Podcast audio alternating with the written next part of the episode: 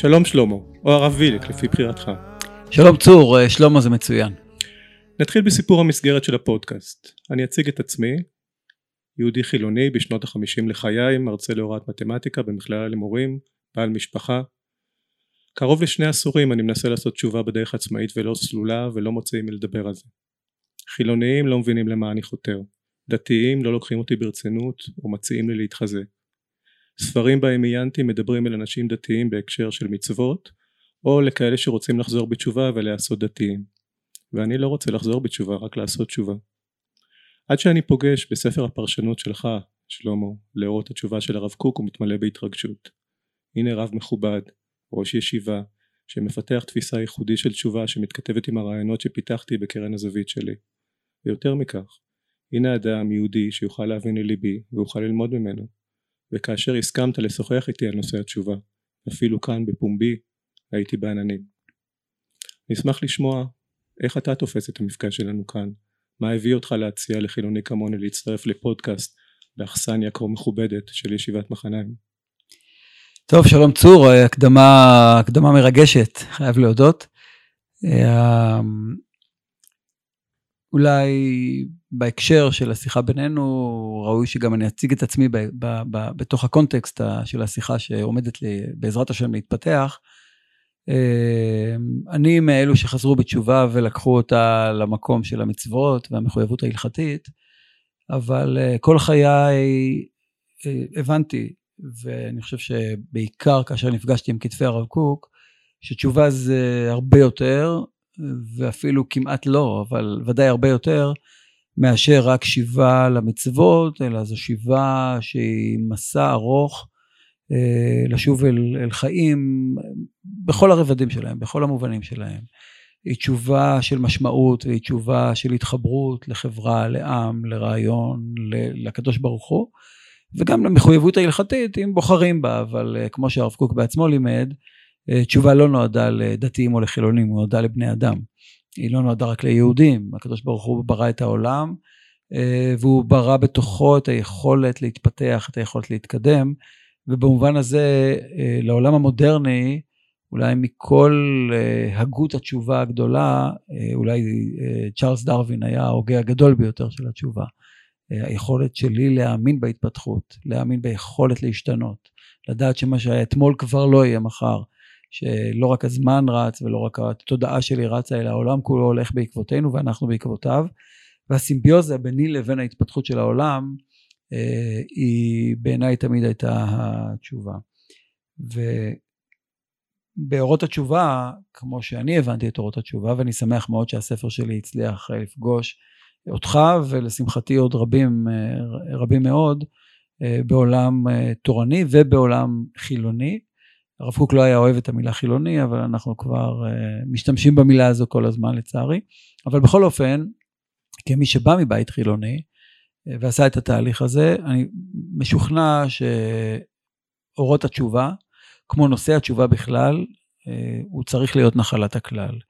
ומי ששומר מצוות, מי שלא שומר מצוות, אחד ההפסדים האיומים ביותר שקרו, אני חושב, לחברה היהודית, היא העובדה שבחלוקה בין דתיים לחילונים, הדתיים פטורים מלעשות תשובה משום שהם מרגישים שהם דתיים אז הם בסדר. החילונים אומרים תשובה זה לדתיים וכמו שהרב קוק עצמו כותב ונמצא שמאלו ומאלו חסרה התשובה.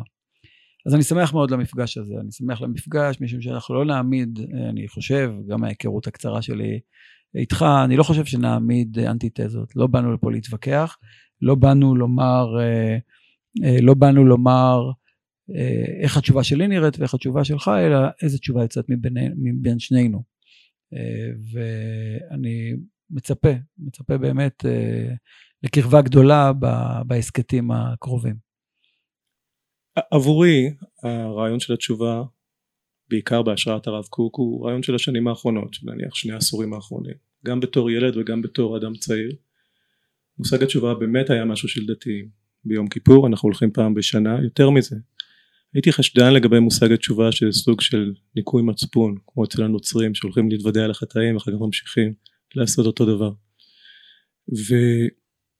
ונפתחתי באמת לרעיון התשובה כשהוא נעשה משמעותי לחיים שלי כשהוא נעשה אופציה א' חיה משמעותית אף על פי כן, אם תשאל אותי מה זה, אני לא אוכל להגיד לך. אם אני צריך להסביר לאידיוט, אז אולי תוכל לעזור לנו בזה. נאמר, אני אהיה האידיוט שבינינו, ההדיוט. כן, אני חושב שהפילוסופיה טוענת הפוך, היא טוענת שמי שכבר המילים לא, לא מהוות בשבילו את ההסבר לדבר הוא, ה, הוא האדם המבין, ולמי שיש מילים הוא עדיין בשלב ראשוני.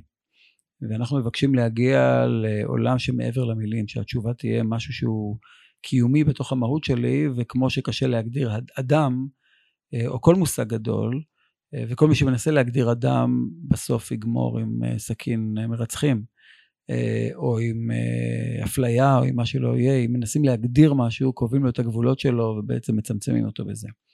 אז גם כאשר אנחנו ניגשים למושג של תשובה, זה מושג שיש לו כל כך הרבה משמעויות, שהקפסולה הזאת, שמורכבת מחמש האותיות הללו של תשובה, יש בתוכה כל כך הרבה בכי ודמעות וכותל מערבי ומקדש ותורה וחוק והלכה ולאומיות ואנושיות ומה שלא יהיה. כך שממילא קשה מאוד להגדיר את המושג. אבל uh, כמו שאמרתי, אולי אני הקטן מבינינו במובן הזה, משום שאני להבדיל ממך, כיוון שאני צריך ללמד את הנושא הזה, אז אני חייב להגדיר אותו במילים. אני חושב שלתשובה יש כמה וכמה משמעויות, ואולי ככה בשביל הפתיחה אני אגדיר שתיים, ואולי עוד אחת אה, בהמשך הדברים.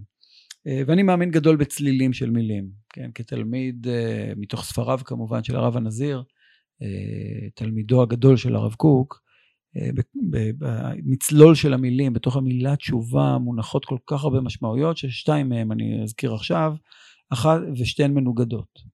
האחת היא במובן של שוב, שזה לכאורה הדבר, הלכת לאיבוד, נעלמת לך משהו, שכחת, איבדת, הזנחת משהו בעולם שלך, ואתה מתבקש לשוב אליו.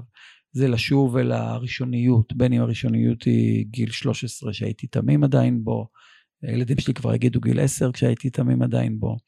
אה, לחזור אל התמימות הראשונה שלי, אולי לחזור לילדיות שבי, אולי לחזור לרגע שלפני הלידה שזרקה אותי לעולם שאני ישר צריך לבכות בתוכו, לעולם של רחם, ואולי עוד לפני שנולדתי, לזיכרונות של ההורים שלי, מה הם רצו ממני עוד לפני שנולדתי. אה, אני, אני שב, אה, והשיבה היא, היא, תנועה. לא סתם, בשמותיו של האל, הזוהר מתאר את זה באופן מופלא, כשמדברים על הקדוש ברוך הוא וקוראים לו אל, אל זה תנועה, אל, to, towards, כן, שמו של האל הראשון, הבסיסי שמשתמשים בו, אה, אה, אלוקים או אל, זה שם של תנועה. וזה, כמו שאריסטו לימד, כן, המניע הבלתי מונע, כן, הנוכחות של האלוקים בעולם היא בתנועה. מצד שני, בתוך אותה מילה תשובה, מונחת מילה אחרת לגמרי, והיא לשבת. שב. שב זה מנוחה. שב זה ללכת, ללכת למקום שבדיוק הפוך מהתנועה, ולמצוא מנוחה ועונג, אה, למצוא שהעולם המטלטל והקושיות שיש לי, שכולם מטלטלות אותי, הקושיות, הסבל, הדיאלוג, או מה שלא יהיה, כולם גורמים לי כל החיים שלי תנועה. ויש ב... בשבת שלנו למשל, יש איזו דרישה למצוא את התשובה לא בתוך תנועה, אלא בתוך שיבה, בתוך ישיבה, בתוך, בתוך היכולת שלי לעצור שנייה, לבחון, להתבונן בתוך הדברים עצמם, בלי לחשוב על מאיפה באתי ולאן אתה הולך, אה, מניין באת ולאן אתה הולך, ולפני מי אתה עתיד ליתן דין וחשבון, שזה היה תמיד עיקרה של התשובה, ופתאום הפסוק אומר, בשובה ונחת תיוושעון. כלומר, אם אתם רוצים ישועה אמיתית, היא לא תעשה בתנועה, היא תעשה דווקא במנוחה. במובן הזה בשמותיו של האל יש את האל ככוח, כתנועה, אבל יש את שמות החסד של הקדוש ברוך הוא, הי"ק ו"ק ושמות אחרים שדווקא יכולים לבטא בתוכם דווקא את ההרפייה ואת המנוחה, ודווקא הוויתור על, ה, הוויתור על התיקון שמאפשר לך לראות בעולם כבר מתוקן. והרב קוק, אני חושב, מביא את שתי המשמעויות הללו בספרות הגדולה שלו, כולל באורות התשובה, אבל בכלל בשני המובנים הללו. במובן של התקדמות ותנועה ו- וחוסר מנוחה וחוסר נחת ותתקדם ותשתנה והקדוש ברוך הוא מבקש והמציאות מאפשרת. ומצד שני בשובה ונחת תיוושעון. תסתכל על העולם תחיה בתוך העולם כאילו כבר מתוקן. תאהב את עצמך תקבל את עצמך תלמד להכיל את מי שאתה ולבקש מהקדוש ברוך הוא לקבל אותך כמו שאתה, וזה גם בספרות אחרת, לא רק הרב קוק, הסיפור המפורסם, התורה המפורסמת של המכתב מאליהו, של, של הרב אליהו דסלר, שמתאר שם את המצב שבו אה, אדם לא נידון לפי מה שהוא אמור להיות מחר ולא אתמול, אלא הוא נמצא בנקודת הבחירה שלו, איפה שאתה עומד כרגע, אם אתה, אם אתה מסוגל לעמוד במה שרצית מעצמך כרגע, לא מול נצח ולא מול חוק ולא כלום, אלא מה שאני לא יכול לעמוד בו, תוותר עליו. מה שקל לך לעשות, תשכח ממנו. תהיה בנקודה הזאת, כרגע, בנקודה הזאת שאתה יכול פשוט לפעול בתוכה. ואלו בעיניי שתי הנקודות המרכזיות, הפנימיות בתוך המילה תשובה, ואולי כל מה שנדבר מכאן ואילך יהיה קשור לשתיהן, ואולי לעוד משמעות אחת של התשובה שעוד מעט אה, נדבר עליה. המתח שאתה מדבר עליו בין תנועה לבין שיבה באמת מהדהד לתהליכים שעברתי באופן אישי. אני נזכר בהמלט במונולוג המפורסם שלו שהוא שואל מה נעלה יותר לצאת באורך רוח חיצי גורל אכזר או אם חמוש לצאת מול ים של ייסורים. זאת אומרת הוא שואל את עצמו האם לשבת או לנוע במקרה שלא להילחם. וזה היה לך הרוח שבו התחלתי בתחילת שנות ה-40 שלי התחלתי איזשהו תהליך של uh, ניסיון להשתנות לעשות איזושהי תנועה וההשראה שלי הייתה בעיקר שפינוזה. ניסיתי לחיות את הספר החמישי של, ספר, של האתיקה של שפינוזה זאת אומרת לעשות שינוי באופן שבו הוא ממליץ עליו דרך תהליך של מודעות עצמית ונעזרתי בעיקר במתודולוגיה פסיכואנליטית של פירוש חלומות בהתחלה בעזרה ואחר כך לבד. מה שעלה מהחלומות זה שהשיבה שלי כי זו הייתה תחילת התנועה היא לא רק לשורשים פסיכולוגיים ברמה האישית נניח לדברים שקרו בילדות שלי אלא גם לשיבה ברמה הלאומית. חלומות התחילו להיות יותר ויותר בנושאים יהודיים הרבה חלומות על יהדות. חלקם אפילו חלומות שנתתי להם פירוש כאילו הם חלומות שמדברים על תשובה. עכשיו אני לא ידעתי מאיפה זה בא כי אני לא גדלתי בבית דתי יש לי השכלה בסיסית ביהדות מאז היא גברה אבל אני חובבן בנושא. זה מה שבא. ומה שגיליתי בהדרגה שגם שפינוזה עצמו שלכאורה התיימר לנתק מהדת האידיאלים שהוא שאף אליו היו אידיאלים דתיים. ואם יש משהו שלמדתי ממנו זה לשאוף לאידיאלים דתיים אולי בלי להיות דתי אלא שהאידיאל שלו היה גבוה. הוא שאף למה שהרמב"ם תיאר לאהבת אלוהים השכלית וזה אף פעם לא דיבר אליי זה מעבר לטווח ההתפתחות האפשרית שלי. מה שכן רעיון התשובה לעומת זאת זה הוא רעיון בגובה העיניים. זאת אומרת כאן אמרתי זה אידיאל שאני יכול לנסות לחיות לפיו. השאלה שלי הייתה איך אני בתור מי שלא מקיים תורה ומצוות ובתור מי שלא נמצא במסגרת שיש לי קהילה תומכת או שיש לי מי ללמוד איך אני מתקדם ואיך אני מתחייב? איך אני יודע? נניח אני יותר מזה זמן אני מחויב לרעיון הזה. איך אני יודע שאני מחויב ולא מבלף את עצמי? וואו לקחת אותי לים גדול של אה, דברים משייקספיר שפינוזה וצור לוין. אה, ואני אכנס לים הזה בהדרגה ברשותך. קודם כל אולי נתחיל, אולי לא, גם לא לפי הסדר של הדברים, נתחיל בשפינוזה. שפינוזה בעיניי לפחות, היה אולי גדול הדתיים בהיסטוריה באופן מסוים. משום שהתפיסה האימננטית שלו, שהאלוקים הוא הטבע ותו לא, שחררה אותו מדת והפכה אותו להיות דתי מאוד, אמוני מאוד. משום שאם האלוקים, האלוהים של שפינוזה, הוא הממלא כל עלמין בלשון שבעל התניא לא הרבה שנים אחריו, אחרי שפינוזה, לא הרבה שנים ביחס להיסטוריה היהודית. והתפיסה הזאת של ממלא כל עלמין היא תפיסה טוטאלית. היא תפיסה, הרי ברור שהעובד אלילים היה הרבה יותר דתי ממני, ומרוב היהודים שאני מכיר, אני מקווה. משום שבשבילו הכל היה אלוהי. הוא סגד לדברים. כל דבר שהוא צורך הופך להיות האלוהים ששולט בו. הוא מוכן להקריב הקרבות אין ספור, כולל ילדים וכולל את כל מה שיש לו בשביל האלוהים שלו.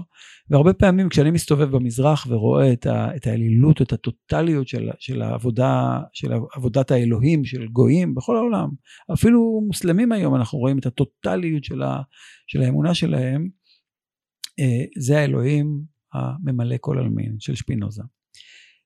והוא משחרר אותנו מדעת משום שהאלוהים המצווה הוא מחוץ למציאות. האלוהים, האלוהים שבתוך המציאות הוא הטבע. אני כפוף לחוקי הטבע, אני שוקע בתוכם, ואם אני חוטא להם, אז הטבע הוא לא מעניש אותי, אלא יש סיבות ותוצאות. כלומר, האלוהים הזה הוא דומם, אבל הוא הצעקה הכי גדולה של כל המיית העולם. והסובב כל עלמין, האלוהים הטרנסצנדנטי, הוא האלוהים המצווה, זה שמתגלה ובא, מתגלה בענן, ויורד אל המציאות ואומר לה משהו, וחוזר למעלה ואומר, חבר'ה, תסתדרו, ואם לא, אבוי לכם. ובמובן הזה, השמיים שמיים להשם והארץ נתן לבני אדם, שפינוזה אומר, בשמיים אין אלוהים, ו, ואלוהים נמצא בארץ. בעינינו, הטענה היא, או ההבנה שלי, שמה שהמציאה היהדות לא, לא היה את המרחב הדתי, אלא את המרחב החילוני. היהדות היא הייתה הדת החילונית הראשונה. כלומר, משום שהיא טענה טענה בדבר מעמדו של האדם בעולם. והשותפות עם הקדוש ברוך הוא ולא התבטלות לקדוש ברוך הוא. השותפות, עם, השותפות עם ה, של העולם עם הקדוש ברוך הוא שהיא שותפות שיש בה כוחות הדדיים ויש בה ביקורת ויש בה מרחק ויש בה ניסיון לקרב וניסיון לרחק ויש בחירה חופשית מול תפיסה אימננטית של טבע שבו דברים דטרמיניסטיים. אז ממילא כאשר אנחנו מדברים על, על תשובה אני מניח שהתשובה היא, היא להבדיל משפינוזה וכמו שאמרת שפינוזה לא מציע הצעה של תשובה בעצם משום שהחיים שלך בעצמם הם בתוך הדבר עצמו אין לך לאן לשוב או לאן ללכת אתה פשוט עצם החיים שלך הם התהליכים שבהם אתה עובר גם כשאתה בכל, בכל מה שהם כל הטבעיות שלנו. אני יודע שצמצמתי מאוד אה, כאילו את, את המושג השפינוזיסטי אבל הבסיס הזה הוא ודאי לא מה שאנחנו יכולים לקבל אבל לא בגלל ששפינוזה טעה אלא בגלל שחסר האלוהים הטרנסצנדנטי. האלוהים הזה ש, של, של, אם לקחת את שייקספיר אז נדבר על מושג אה, תיאטרלי אה, שהוא ה deo ex machina, deus ex machina, שפירושו האלוהים שמחוץ למכונה, האלוהים שפתאום מופיע בענן ומשנה את הסיפור כולו. והרב קוק מזכיר לנו כל הזמן בתור, למרות שהוא מעריץ את הטבע והוא, אתה יכול לקרוא בהרבה כתבים שלו ולקחת המון המון קטעים ולהשוות אותם לשפינוזה והם אחד לאחד, הרב קוק כל הזמן אומר אבל אל תשכחו את הניסים. אל תשכחו את האלוהים הסובב כל עלמין ולא רק הממלא כל עלמין והתשובה היא, היא כפולה במובן הזה התשובה היא קודם כל תשובה אל, אל, אל, אל, אל העין ותשובה אל היש. התשובה אל העין יש לה בהמשך אולי נדבר עליה. אלו שתי תנועות שלי. משום שהאל נוכח בתוך, אה, אה, אה, בתוך, בתוך עולם הספירות העליון, בתוך העולם של העין, ואז אני, כמו שהזוהר מלמד, אשא עיניי להרים, מאין יבוא עזרי, לא עם סימן שאלה אלא עם סימן קריאה. כלומר אני פונה אל העין ומבקש להידבק בו, מבקש להרגיש אותו, מבקש ל, ל, ל, ל, להיות, להיות אפילו בטל כלפיו. ויש גם את האלוהים שלא מאין יבוא עזרי אלא מה, מהעולם.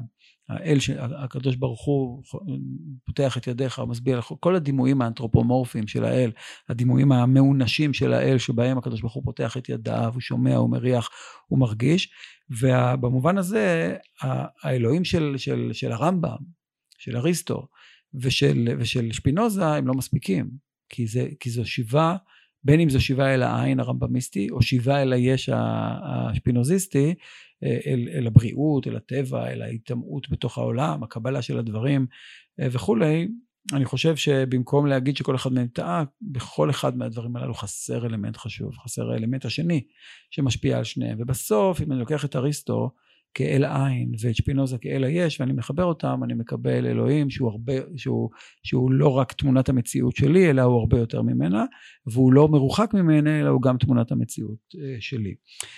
זה, זה אולי הדבר הראשון בעיניי ש, שמחבר את הדברים ולכן אם אתה, אם אתה שואל מה, מה יהדות מציעה לאדם חילוני כתשובה עצם השאלה היא לא נכונה היהדות לא מציעה ליהוד, לדתיים להיות, אה, לשוב בתשובה וגם לא לחילונים לשוב בתשובה משום שהשאלה מה היעד, מה הכתובת, לאן שווים. עכשיו כשאני שואל את עצמי נגיד אה, הייתי בחו"ל לאחרונה, נסענו ללונדון, היה נחמד מאוד וכולי וחזרתי.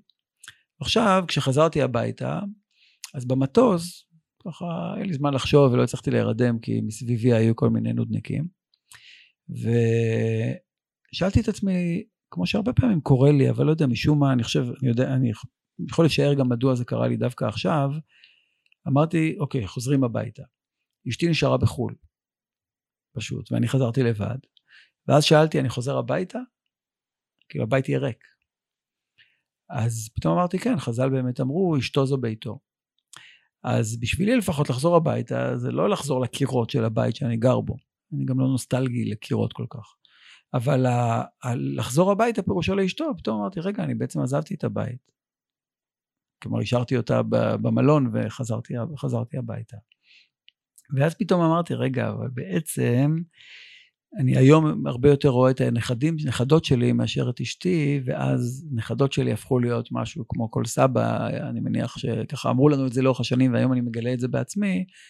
פתאום uh, הנכדים הפכו להיות המוקד הזה של הבית, הרע שלהם כל הזמן, וברוך השם מגיעים להרבה ביקורים. אמרתי, רגע, זה הבית או לא הבית? מה המשמעות הזאת? ואז אמרתי, רגע, אבל בעצם רוב הזמן אני בישיבה. אז לשוב הביתה זה לחזור לתלמידים שלי, לחזור לבית המדרש שלי, למקום שלי בית המדרש שרוב החיים שלי אני מבלה בו, ולא בבית, ולא עם הנכדים, ולא עם אשתי. לא יודע, כמעט אמרתי לצערי, אבל אני לא בטוח כבר שזה לצערי או לשמחתי. בעצם לחזור או לשוב, אנחנו שואלים את עצמנו כל הזמן לאן. האלטרנטיבה שהציגו לנו הדורות, ובגללה אתה מבולבל, וגם אני לפעמים, זה לשוב אל מה שיקרא לימים השולחן ערוך. כלומר, לשוב אל ההלכה, זה הבית, ובאמת ההלכה היא בית. היא קירות, היא מסגרת, היא, תוך, היא, היא אומרת לך מה לעשות, היא קובעת לך את סדר היום, כמו אשתך בערך. כן? כלומר, כאילו המקום הזה של איזו מסגרת שהיא, שהיא היא, היא בתוכה אתה חי. אבל זה מודרני. משום שיש שיבות לכל כך הרבה דברים, נגיד התנועת תנועת התשובה, הזכרתי את שפינו, את, את, סליחה, את דרווין, אבל בעצם תנועת התשובה הגדולה ביותר של העם היהודי בעת החדשה הייתה חילונית ולא דתית בכלל. דתיים לא הסכימו לשוב בתשובה בכלל. הם נתקעו בקרקוב, הם נתקעו לא בכל מיני מקומות באוקראינה, ברוסיה, ברוסיה הלבנה, נתקעו בכל מיני מקומות, ולא הצטרפו לתנועת התשובה הגדולה ביותר שהייתה חייבת להיות חילונית כדי להצליח, וזו הציונות. הרב קוק רואה בה את תנועת, תנועת תשובה שמעולם בתולדות העם היהודי לא, לא היה כמותה. שיבה אל, עכשיו בואו, אל ארץ ישראל קודם כל, אל עם ישראל קודם כל. יש גם שיבה אל התורה, אבל הרב קוק אפילו לא שם את השיבה אל התורה כמשהו שהוא יקרה ממילא, אבל קודם כל, אתה חלק מתהליך של תשובה, שנינו חלק מתהליך של תשובה שהוא הרבה יותר גדול מהתשובה האישית שלי, שכללה גם תורה ומצוות, אלא היא כוללת את הכל. היא כוללת את זה ש, שאתה מלמד מתמטיקה במדינת ישראל, יהודים, ואתה חלק מה start-up nation. זו תנועה של תשובה חזקה מאוד. תנועה של תשובה לכל מה שמעולם לא היה לנו כעם יהודי, לא היה בעולם בכלל תופעות, כלומר, את כל, את כל מה שאנחנו מחדשים בעולם, את כל מה שאנחנו מביאים לעולם, וזו תנועה של תשובה.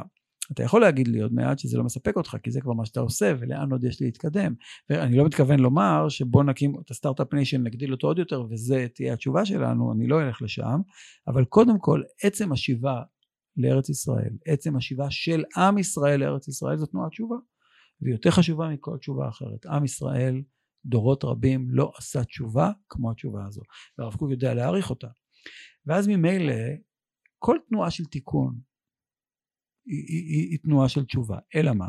ופה חייב להיות אלמנט חזק שהרב קוק ידבר עליו הרבה ואני אני, אני, אני פה במקרה הזה אפילו קשה לי לנסח אותו ולהבין אותו בסוף השיבה כמו שהתורה אומרת אותה וכמו שצריך לזכור אותה כל הזמן ושבת עד השם אלוקיך אחר כך יש ושמעת בקולו ושבת עד השם אלוקיך זה להתבונן במושג הזה של, ה, של האלוהים, שיש לו המון שמות והמון רעיונות והמון דברים, ובלי אלוהים אין תשובה. יש תיקון, יש חסד, יש מוסר, יש מה שלא יהיה, ואם חשבו במאה ה-19 שאו-טו-טו מות האלוהים יגיע, זה לא קרה. אלוהים עשה קאמבק במחצית השנייה של המאה ה-20, במובן הזה שהוא נוכח כל כך הרבה בהגות האנושית, בחשיבה האנושית, בתרבות, באומנות, בספרות, בכל דבר שאנחנו מדברים עליו, בסוף ושבת עד השם אלוקיך, ואחר כך השיבה הזאת, אה, אה, השיבה הזאת תביא גם בעקבותיה את אה, ושמעת בקולו, מה שזה לא יהיה בקולו, שאולי לא, לא היום, אבל אולי בהמשך נוכל לדבר על זה יותר. אני אתייחס לשני מרכיבי השיבה שדיברת עליהם, שיבה, ש... שיבה הלאומית והשיבה לאלוהים, נתחיל עם השני. מושג האלוהים תמיד היה זר לי, ונניח אצל שפינוזה שהזכרנו קודם, בפרק הראשון הוא מוכיח את קיום האל וכל מיני דברים, תמיד דילגתי על זה, אני לא הבנתי על מה הוא מדבר. אבל מה שקרה לי דרך החלומות זה שפתאום לא הפריע לי להשתמש במילה אלוהים. ובמידה מסוימת פתחתי, נפקחו עיניי להבין כל מיני דברים. פתאום יכולתי לקרוא תורה בלי להתגרד כשאני קורא את המילה אלוהים. זאת הייתה התקדמות. וגם uh, דברים אחרים. אבל uh, לומר שאני, יש לי איזה רצון לדבקות, לשוב למשהו שקשור לאלוהים, אני מתקשה לומר, מה שאני כן יכול לאתר בהקשר הזה, זה את התחושה של השגחה שקרה במהלך התהליך שניסיתי לעבור.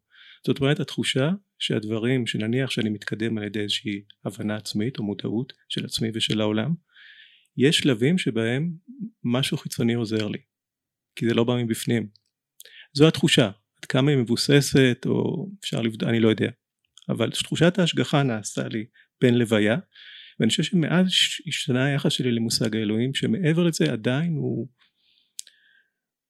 מעורר פליאה בעיניי. אין לי את יראת הרוממות למשל לנוכח להסתכל על פלאי הטבע. אין לי את זה. אתה יודע כמו שאמרת אנחנו רגילים. אני רגיל. בפן הלאומי הסיפור שאני תמיד סיפרתי של השיבה של ישראל לארצו שגם אותי זה אירוע שמרגש עד דמעות כל פעם שאני חושב עליו אבל האירוע הוא אפיזודה של ניסיון של העם היהודי להתחבר לתנועה לאומית אירופאית ולעשות נורמלי עם ככל העמים שאלה היו זו הייתה האידיאולוגיה של הרצל ושל רבים אחרים בראשית הציונות המודרנית. השאיפה לנורמליות הייתה אידיאולוגיה של הרצל וגם של רבים אחרים ואגב הרצון לנורמליות היה במידה רבה תוצאה של אי ברירה יותר מאשר רצון מיוחד להיות נורמליים אבל היה גם את הרצון הזה וכולנו גאים במה שקורה פה בארץ וכולנו גאים בזה שהגענו להישגים צבאיים והגענו להישגים כלכליים וטכנולוגיים. ודאי מבחינה זאת אבל אנחנו, אנחנו כאן לכאן בתור, בתור פרט אין לי למה לשוב. להפך במידה מסוים אני חש מנוכר לקולקטיב הזה שממשיך להתקדם. בעוד אני רוצה לשוב לשאלות יסוד כי משהו משהו תקוע. אתה יודע וויליאם ג'יימס יש לו הבחנה בין הדת הבריאה לבין הדת החולה. ספר שלו על החוויה זאת אומרת יש אנשים שמסתכלים עליו ואומרים וואו איזה יופי אלוהים בכל מקום. ויש אנשים שחיים את הקונפליקט ויש להם נפש חולה ואז מה שמחפשים זה מרפא. אני הייתי מהצד מה, מה, מהסוג השני ולכן אחד הדברים שוויליאם ג'יימס אמר זה שאנשים של הנפש הבריאה לא מבינים לא מבינים על מה מדברים הסובלים לסוגיהם. עכשיו אני חייב להודות ברמה אישית אני סובל light זאת אומרת זה לא משהו שמעיק עליי דיכאון מתמשך אבל במפורש מה שהניע אותי לתהליך התשובה זה הקונפליקט ואחד הדברים שחיברו אותי לרב קוק בין היתר זה החזרה שלו על הרעיון שבמושג התשובה יש פתרון לקונפליקט ששוב הוא אומר הוא פתרון זמני ולא פתרון קבוע והוא דורש התחדשות כל הזמן. אני לא יודעת כמה אני נאמן ל... לכוונתו. כן. כן. אני, אני אומר רק שבספר אני רק אומר את ספר אורות התשובה ניסיתי לקרוא כמה פעמים קראתי כמה פעמים ותמיד בתחושה נלהבת שאני קורא משהו משמעותי וחשוב אבל אם תבקש אותי לתת הרצאה על אורות התשובה של הרב קוק אני אעביר לך את רשות הדיבור. כן. אה, טוב, יפה מאוד. ואנחנו עוד הרבה לפני שמדברים על תשובה מסתבר שאנחנו צריכים לדבר על הנחות היסוד של, שלנו בתוך במחשבה האנושית בכלל במחשבה שלנו פה עכשיו באולפן אה, קשה לי כמובן אף אחד מאיתנו לא יודע מה זה אלוהים ואם מישהו וויליאם ג'יימס כשכותב על אה, בחוויה הדתית לסוגיה ומתאר את, ה, מתאר את, ה, את, ה, את מה שתיארת עכשיו של אדם שעומד מול יופי הבריאה ואומר וואו איזה אלוהים גדול אפשר גם להסתכל על יופי הבריאה ולהגיד וואו איזה יופי והמושג יופי הוא אחד משמותיו של האל מבחינתך כרגע. כלומר יש פה פגניות מסוימת משום שאתה מייחס את העמדה להר האלפיניסטי הזה שאתה עומד מולו זה יותר חוויה שלי לפחות כשאני מתפעל מהעולם זה כשאני מגיע לאלפים המושלגים בחורף. זה החוויה העצומה הזאת של פתיחות הנפש והשאלה למה הנפש נפתחת. אז גם כשאתה אומר וואו זה יפה ואני אומר שאתה אומר את זה ומשהו בנפש נע ויש גם תחושה של עוצמה וגם תחושה של מנוחה ביחד זו, זו, של, זו, זו שיבה אל משהו. זה שיבה בכל המובנים של המושג של שיבה אה, וה, והמקום הזה שגם מי שאומר וואו איזה אלוהים גדול וגם מי שאומר וואו זה, זה פשוט יפה יש בזה עמדה דתית. עכשיו אני אומר משהו על זה. אם מישהו היה לפני אלפיים שנה אם הייתי חוזר אחורה אלפיים שנה ומדבר עם מישהו מתקופה אחרת הייתי אומר לו בדיוק הפוך הייתי אומר לו שכל מה שהיהדות ניסתה לומר זה שתראה בכל דבר סמן למסומן. כלומר תסתכל על הטבע ותבין שכמה אלוהים גדול. כי אם תגיד כמה הטבע גדול מחרתיים תשחט את הבן שלך על אחד הערים האלה. ובעולם שלנו אנחנו כבר מעבר לזה. אני חושב שאנחנו בעולם שהאלילות נעקרה במובנים שלה. וכשאדם מסתכל על לפחות אצלנו בעולם המערבי ובוודאי בעולם היהודי לכל רוב סוגיו או לפחות אלו שאני מכיר ואם לא אז שנינו אה, אנחנו לא אנחנו לא ניתן תוקף עצמי לדבר אנחנו מספיק ציניים, אנחנו מספיק אה, מופשטים, אנחנו מספיק או אתאיסטים או מונותאיסטים, ואנחנו מסוגלים דרך החוויה הפשוטה הזאת של המציאות, הערכה של היופי שלה. אני אתן לך דוגמה אחרת, והיא לימוד תורה. בערים באלפים אנשים היו מתווכחים איתי, אבל אם עכשיו הייתי אומר את הכל בשפה אחרת, שפה ישיבתית, והיינו עכשיו שנינו דוסים בעולם של תורה. ואולי גם אתה חווית את זה. אם הייתי אומר את אותו דבר במקום הר באלפים, הייתי אומר אה, תורה. והייתי אומר, תשמעו, התורה הזאת נפלאה, ומחר בבוקר אני קם, וזה אלו חיי.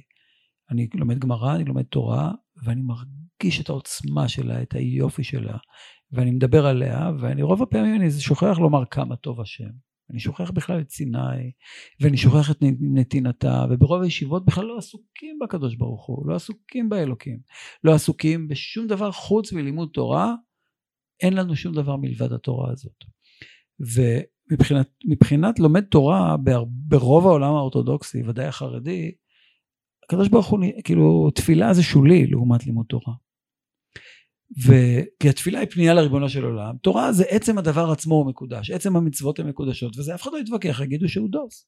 משום שהוא רואה את העוצמה בתוך הדבר עצמו, בלי לדבר על הקדוש ברוך הוא. יהיה לך שיח יותר נוח עם חרדי עכשיו מאשר איתי, באופן תיאורטי לפחות. כן, בהנחה שהוא יסכים לדבר איתך, אני מניח שהוא יסכים, אבל כמו שאמרת, הוא בהכרח יגיד לך בוא תלמד תורה ותעשה מצוות, והוא לא יבין תשובה אחרת. זה, זה לפחות אמרת בהקדמה שלך. אבל אבל משיחות בינינו שזה לא. קודמות שזה לא ככה בכל, ברוב, בחלק מהמקרים, אבל במובן הזה ה- היכולת להתפעל מדבר זה לפגוש אותו בשורש שלו. לפגוש אותו מעבר למילים, נכון? יש תלמידים שלי שלומדים גמרא לא מבינים מה אני מתפעל. ואני יושב שם, מתפעל, מתלהב מעצמי וכולי. מה. והתלמיד הזה יבוא וישאל אותי, מה ההתלהבות שלך מה... מהטקסט הזה? וזה משום שאני חי בתוכו. ו... ועכשיו השאלה בינינו היא, ורמזת עליה בדברים שלך, השאלה אם אתה מסוגל לחיות בתוך הדברים. כי התשובה שלך, או החוויה שלך, כאדם חילוני שרוצה, לא, לא, לא איך קראת לזה? לא ל, ל, ל, לעשות, איך, אני לא זוכר איך אמרת את זה. לעשות תשובה בלי לחזור בתשובה. כן, לא, כן, לעשות תשובה ולא לחזור בתשובה, אה, זה להיכנס לתוך הדברים. כן, לחפש את מה שקאנט אמר, הדברים שהם כשלעצמם. כשאני לומד גמרא, כשאני לומד תורה, אני בתוך הדברים שהם כשלעצמם. אני חודר פנימה.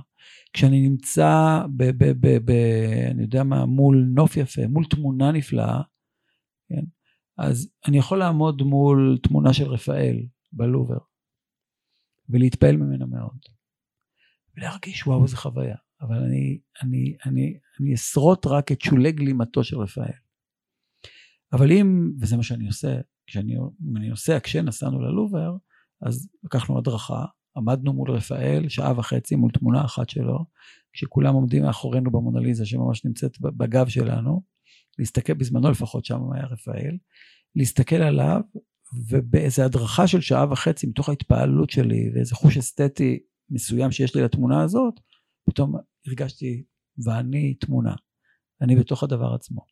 כלומר, אנחנו, אנחנו עושים דברים, אנחנו חיים, אנחנו מברכים, אנחנו אוכלים, אנחנו מקיימים יחסי אישות, אנחנו מולידים ילדים, אנחנו מגדלים ילדים, אנחנו עובדים, וזה הכל בשביל להיכנס פנימה לתוך הדברים, לחוות את החוויה הפנימית שלהם ולא החיצונית. ואני, בתור קוקניק, בתור אפלטוניסט, בתור אה, קנט, קנטיאני, באופן מסוים, מאמין שיש תוכן לדברים. יש את הדברים שהם כשלעצמם. וכשאני חי אני רוצה לחיות במלאות ולהבין ולהיכנס פנימה לתוך הדברים, וזה כולל את כל המרחב החיים שלי. ושם נמצאת תשובה.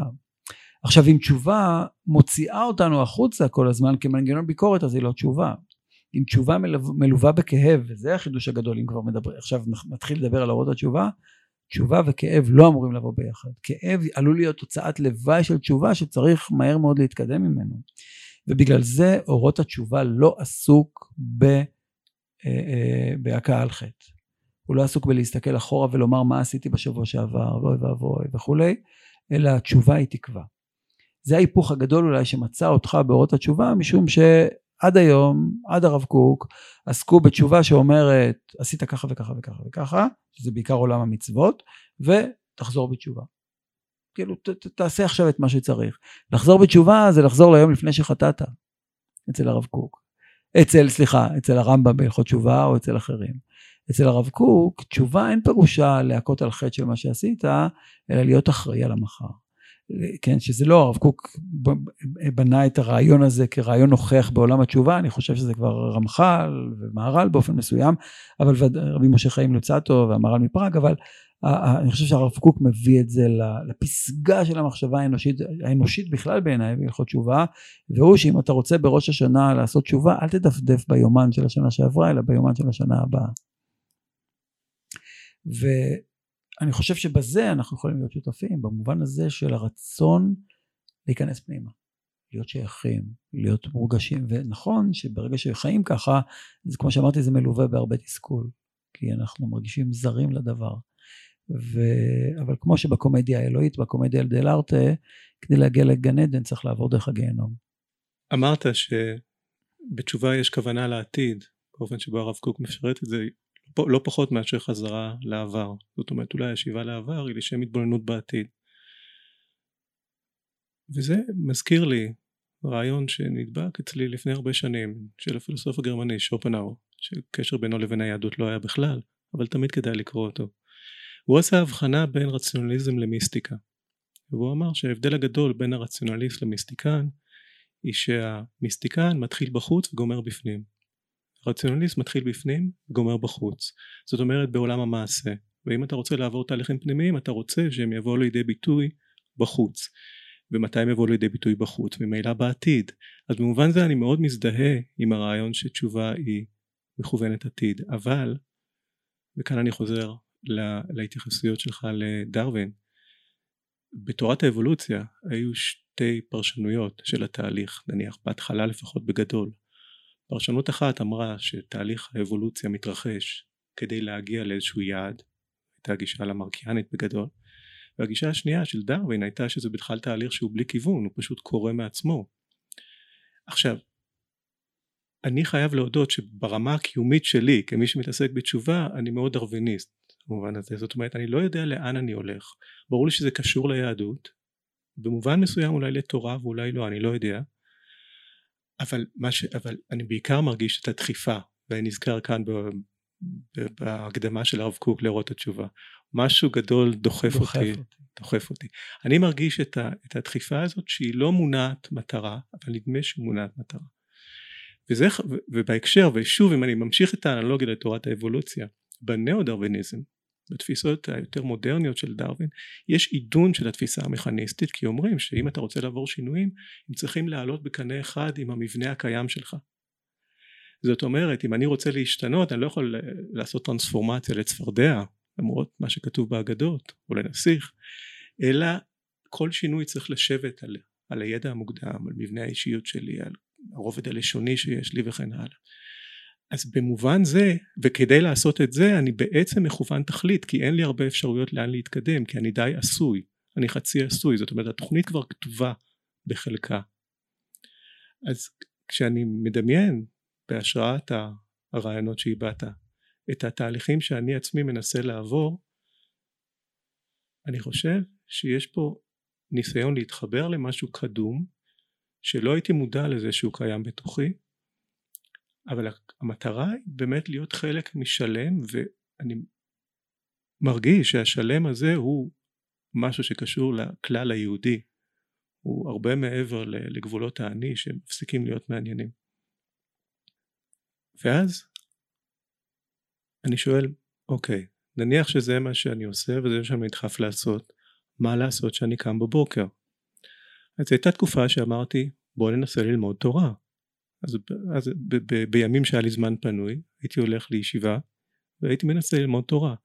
ואני שואל את עצמי עד כמה הידיעה שרכשתי שם שהייתה ידיעה מאוד בסיסית של לימוד דף גמרא הייתה ידיעה משמעותית לתהליכי שינוי?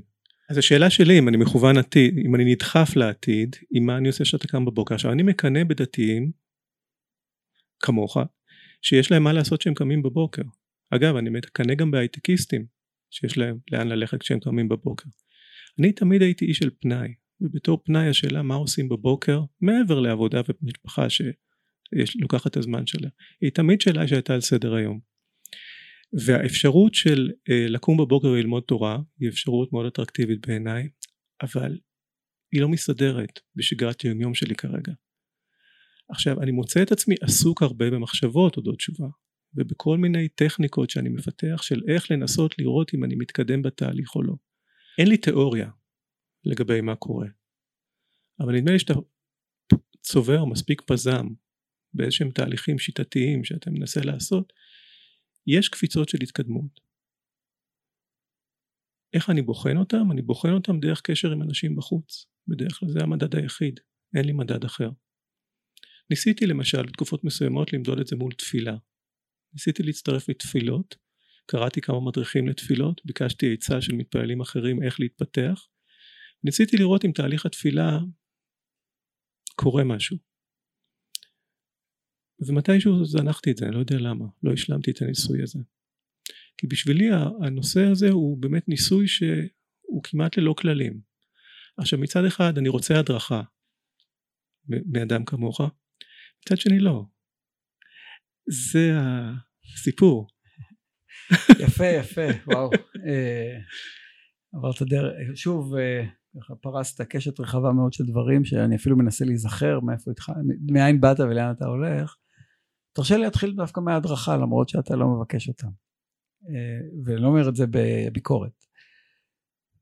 גרמת לי פעם ראשונה בחיי שאני פתאום הבנתי יש לי תובנה שתמיד אמרו לי, אמרו לי קצת אחרת כשאני קם בבוקר דבר ראשון שאני עושה זה לא ללמוד תורה אה, זה להתעורר, לצחצח שיניים, אבל עוד לפני רגע קודם, ולקח לי הרבה שנים שזה כבר פועל כאוטומט, אבל זה לא כאוטומט לא מודע.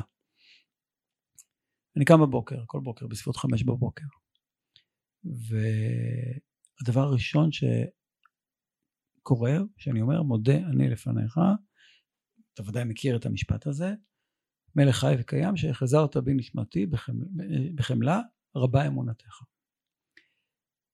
עכשיו, שם השם לא מופיע באמירה הראשונה של הבוקר. אתה לא פוגש את הקדוש ברוך הוא. מודה אני לפניך מלך, אל חי וקיים. ביבי הוא גם אה, בעיני רבים מלך. מלך חי וקיים, שהחזרת בי נשמתי, אני יכול להתפלל לאיזה מח"ט שבלילה היה בג'נין והציל את חיי מאיזושהי סיבה. בחמלה, רבה אמונתך, אני נותן בך אמון. ההסבר הקלאסי הוא שלמה אין שם את שם השם כי אתה נמצא במיטה שלך לבוש בבגדים מינימליים או בכלל אה, לא, לא במצב של נקיות אה, עוד לא התקלחת עוד לא צחצחת שיניים עוד לא שמת אפילו את הכיפה לא שמתי את הכיפה על הראש ואתה ואתה עומד שם ואתה עומד, עומד מול הדבר הזה אתה רוצה להודות אבל אתה לא יכול כי, כי לא כל כך יפה להנכיח את אלוהים במקום שאתה נמצא בו בפוזיציה הנוכחית כרגע במיטה שלך. אז אתה אומר את זה בלי, בלי שם השם. אז לכן מותר לומר את זה אפילו אם אתה במצב הזה שאתה אסור לך להתפלל ככה אסור לך ללמוד תורה ככה. אני לא לומד תורה במיטה. אני לא אפתח תנ"ך או לא יודע מה במיטה כי זה לא המקום המתאים. כן, בגלל זה, יודע מה, בחדר שינה, שהדלת פונה פנימה לא שמים מזוזה, כי לא איפה לשים מזוזה מול, או לא, לא, לא איפה שיש ספרים נגיד, לא שמים את הספרייה בחדר שינה. ופתאום חידשת לי משהו חשוב, שגם אתה יכול להגיד, מודה אני לפניך, דווקא בגלל שזו הודעה כללית כזאת שפונה בבוקר ואומרת, תראו, אני, אני באמת לא יודע מה יש שם. אני לא יכול, קשה לי להגות את שם השם, אבל אני חייב להודות.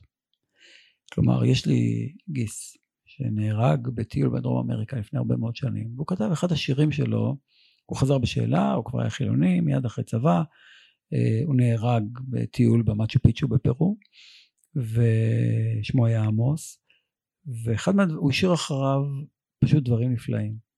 באמת דברים נפלאים. וזה מדהים לחשוב, הוא היה מאוד צעיר. אחד מהדברים שהוא, אחד השירים שלו הוא כותב, תראו, אני לא כך מאמין באלוהים, אבל העולם כל כך נפלא. החיים שלי, אז אני חייב להודות על כל מה שיש. עכשיו, אז, אז זה לא קשור לקדוש ברוך הוא, זה קשור אליי, אני חייב להודות, אז אני מודה. אם יש אלוהים, אז זה כבר המכתב יגיע, אם לא, אז הודיתי. הרב סולובייצ'יק יפגוש את זה עוד הרבה לפני עמוס, יפגוש את זה במובן שבתפיסה שלו על תפילה למשל, הרב קוק אומר, אה, הרב סולובייצ'יק אומר, שהתפילה היא, היא, היא, היא, פור... היא לא משיכה אלא היא דחיפה, שזה בדיוק העניין.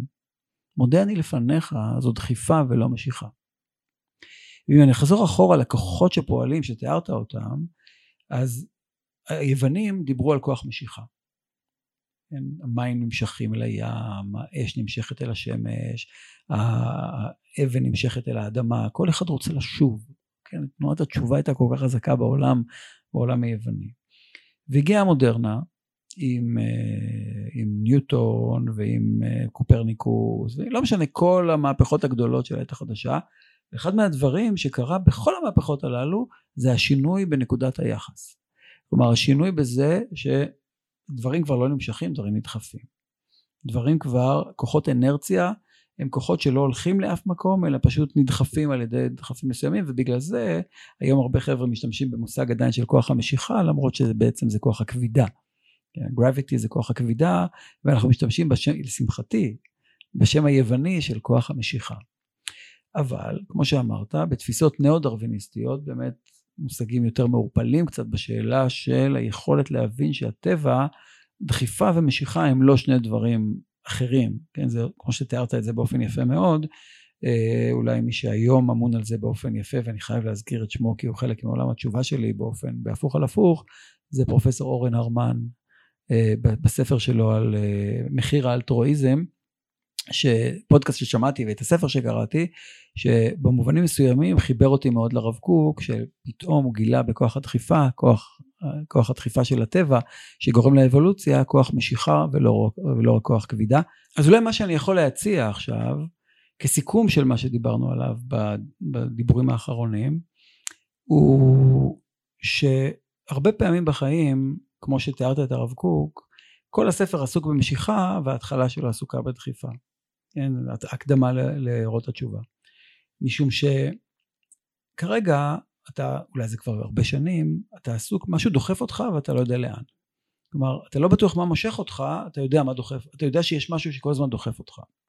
משהו מאחוריך שלא נותן לך מנוח, זה כמו בסרטי הילדים שיש תמיד את הצרצר הזה, את מושו, ולא יודע, תמיד יש את צרצר כזה שיושב על הכתף, וכל הזמן אה, ג'מיני, ג'מיני קריקט, ג'מיני קריקט, ו... למולן יש אחד כזה, יש תמיד נכון איזה נודניק כזה שכל הזמן אומר לך המשך בדרכך. ואתה שואל, אתה מנסה לתת לו מכה על הכתף ולהגיד לו די, לא יכול יותר, לא רוצה. וזה כוח המוסר, זה כל המוסר הפנימי שלנו שזה כל המצפון תמיד ג'מיני קריקט הוא כל המצפון אה, ו... וקולות אחרים, קולות מסביב, ההורים לפעמים, הצרצר הזה שאומר מה אתה שוכב, תלך ו... או הילדים יום אחד אה, וכולי. ויכול להיות שצריך להתמסר לפעמים, מתוך הדברים שלך אני פתאום שומע, אה, את ה... ואני מנסה לזכר, להיזכר בדרך שלי. באיזה רגע עברתי למשיכה במקום דחיפה? באיזה רגע הפסקתי לברוח? או הפסקתי לערער על, על, על כאילו משהו היה לא נוח לי באיפה שאני, ומתי נהיה לי נוח? מתי זה הייתה דחיפה, כלומר יציאה ממקום, ומתי נהיה לי נוח, אני כבר מרגיש במקום הזה שכבר אני לא צריך הצדקות שלו יותר, בגלל זה קשה לי לדברר אותו גם, כן, את המקום של הדחיפה. ו... ואתה מעלה בי, אה, מאז שנפגשנו ועד עכשיו בשיחה הזו, שוב לנסות ולשחזר את המקום ש... איפה אני חי, איפה אנחנו חיים, בעולם של דחיפה או בעולם של משיכה, איפה התלמידים שלי נמצאים כשהם באים לפה. אה, מגיעים תלמידים אחרי תיכון ומישהו דחף אותם לפה, אין להם מושג לאן הם באים, מעטים יבואו בגלל שהם נמשכים, והתפקיד שלי כמורה זה להפוך את הדחיפה למשיכה. ובמקום לתת מוסר ולהגיד אתם לא בסדר וכולי תברחו מהעבר ואתם צריכים להשלים משהו למצוא את האהבה שבפנים. עכשיו אתה שם בהרבה מובנים אתה לא בדיוק מאוהב באותם הדברים שאני מאוהב בהם, אבל עדיין שנינו, אני חושב ששלושתנו, כולל העורך שיושב העורך הנחמד ואחד התלמידים שלנו שיושב פה, הלל, אה, אנחנו שותפים באותו דבר, כן? באותה, באותה, באותו מקום שאנחנו מבינים שיש דחיפה שהיא תנועה, אנחנו רוצים להגיע למקום עצמו של, של שיבה, של מנוחה, של לשבת, ואנחנו כל הזמן נמצאים בתנועה הזאת, של, שהיא, שאם אנחנו אוהבים אותה ומעריכים אותה ומודעים לה, אני חושב שהרבה ממחירי הסבל שלה נמנע. ואולי זו הקדמה טובה גם לשאלות הבאות לגבי אורות התשובה. הדיווחים על דחיפה ומשיכה מזכירים לי את הפסיכואנליטיקאי היינס קוהוט שדיבר על מבנה אישיות שיש בו אני גרנדיוזי ואני אידיאלי והוא אמר בשור, בקליפת אגוז הוא אמר השאיפות שלנו דוחפות אותנו והאידיאלים שלנו מושכים אותנו. אני חושב שהמחסור באידיאלים שאני מרגיש זאת אומרת העובדה שאני מרגיש יותר דחף ובאמת התפוס, התשובה נתפסת אצלי כהישג שאני רוצה להגיע אליו. זאת אומרת אני שאפתן ביחס לנושא התשובה לא כאידיאל שאני רוצה להתבשם ממנו אפילו. אני רוצה להשוויץ בתשובה שאני עושה במובן מסוים. אבל אני יודע שאולי הכיוון שאולי אני הולך הוא כיוון שבו אני אחיה לפי האידיאלים לפי איזשהם אידיאלים. עכשיו האידיאלים שלי הם לא האידיאלים היהודים הדתיים אבל אני יודע שבכל הנושא של אידיאלים יש לי מחסור. אולי בגלל שאבי אה, מת כשהייתי ילד צעיר ונשארתי עם תחושת החטא אל מול הדמות המופנמת שלו אבל לא הצלחתי לפתח בעזרתו אידיאלים שהוא אמנם הוא היה איש מדע אני מניח שאידיאלים היו הולכים אולי יותר לכיוון הזה. ונדמה לי שהניסיון שלי בתהליך הזה הוא להתחבר לאידיאלים חדשים יהודים שמתיישבים אבל עם היבטים שונים של החיים והאישיות שלי. זאת אומרת זה האתגר שלי בתור מי שמגיע מבחוץ לא מתוך העולם הדתי מנסה להתממשק. ככה אני תופס את האתגר